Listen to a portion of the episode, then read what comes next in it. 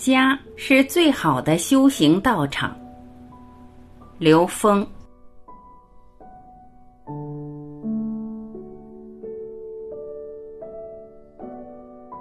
家是最好的修行道场。无论家庭和睦还是有冲突，我们都可以好好利用这段时间，充分反思和内观个人和家庭关系的业力模式，学会全然的爱与接纳、感恩与包容。血缘具有最紧密的能量关系。中国人的家国是一体的，国就是家的展开，齐家是最难的。为什么？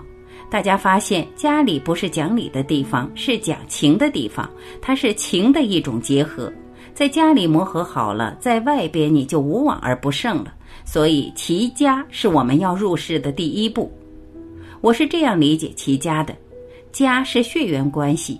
圆是在投影原理的关系。举个例子，我这只手投影到墙上，我的手是三维的，而墙上那个像是二维的。在这墙上，我这五个手指头之间体现出来的是手指之间的一种关系。如果手的位置变化一点，手指的投影关系就变成别的样子。随着手的角度变化，可以看到手所投影出的 N 种像。但是这个关系到第三维怎么看？五指之间的关系是确定的，三维的关系对于二维来讲就是缘。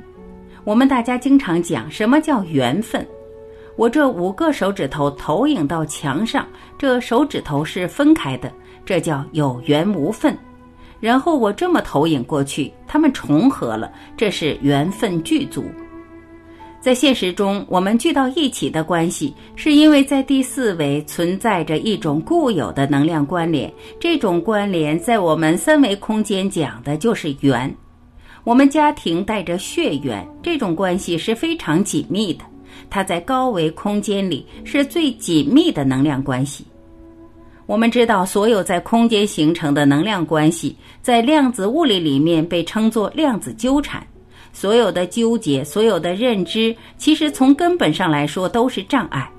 在高维层次能量的纠结投影到我们现实中来，就是我们的血亲关系，是最紧密的这种纠结关系。现在我们家庭里出现的这些相，是我们内在最本质的能量冲突。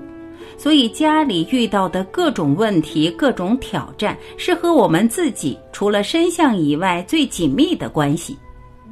我们先要修身，因为在高维空间投影下来，跟我们关系最密切的是我们的身体。这个相是我们的身相，身相放大一点就是我们家庭的能量关系了。它们都反映的是内在的本质的能量关系。身体可以通过我们的疾病、我们的情志，让我们对内在有一个觉知，到底内在有什么样的认知障碍。当我们把身体内在的认知障碍调制到一定程度的时候，再继续放大，会发现我们与周围能量之间，在更大的能量范畴里面就是家庭。家是修行的道场，我认为家其实就是我们去觉察自己内在认知障碍，进一步把这些障碍去超越、去颠覆的一个地方。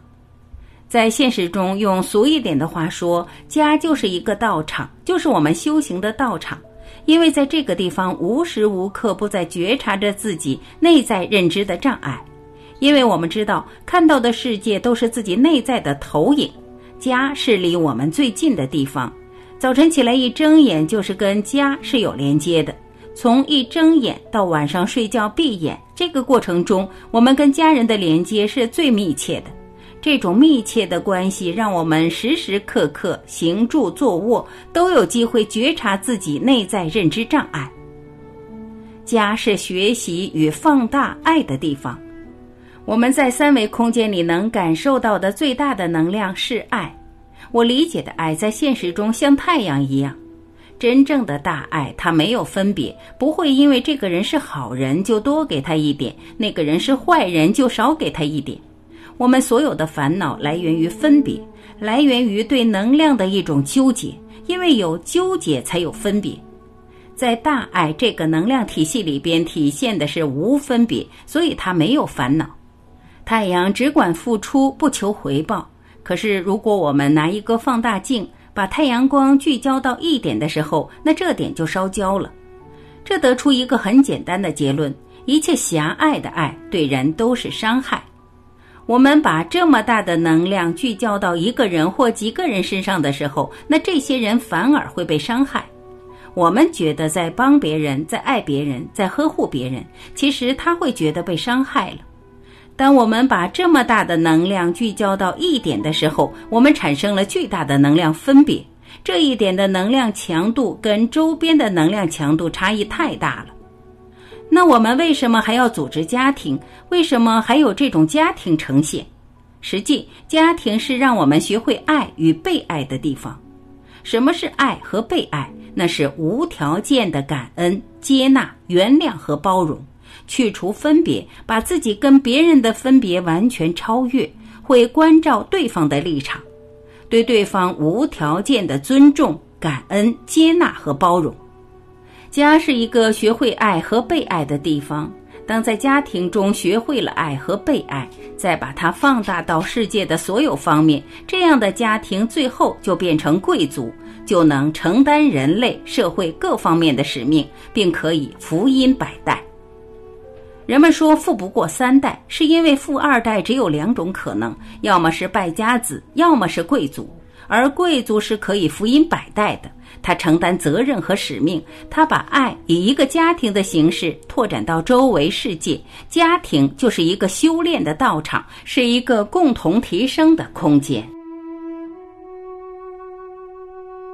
感谢聆听，我是婉琪，我们明天再会。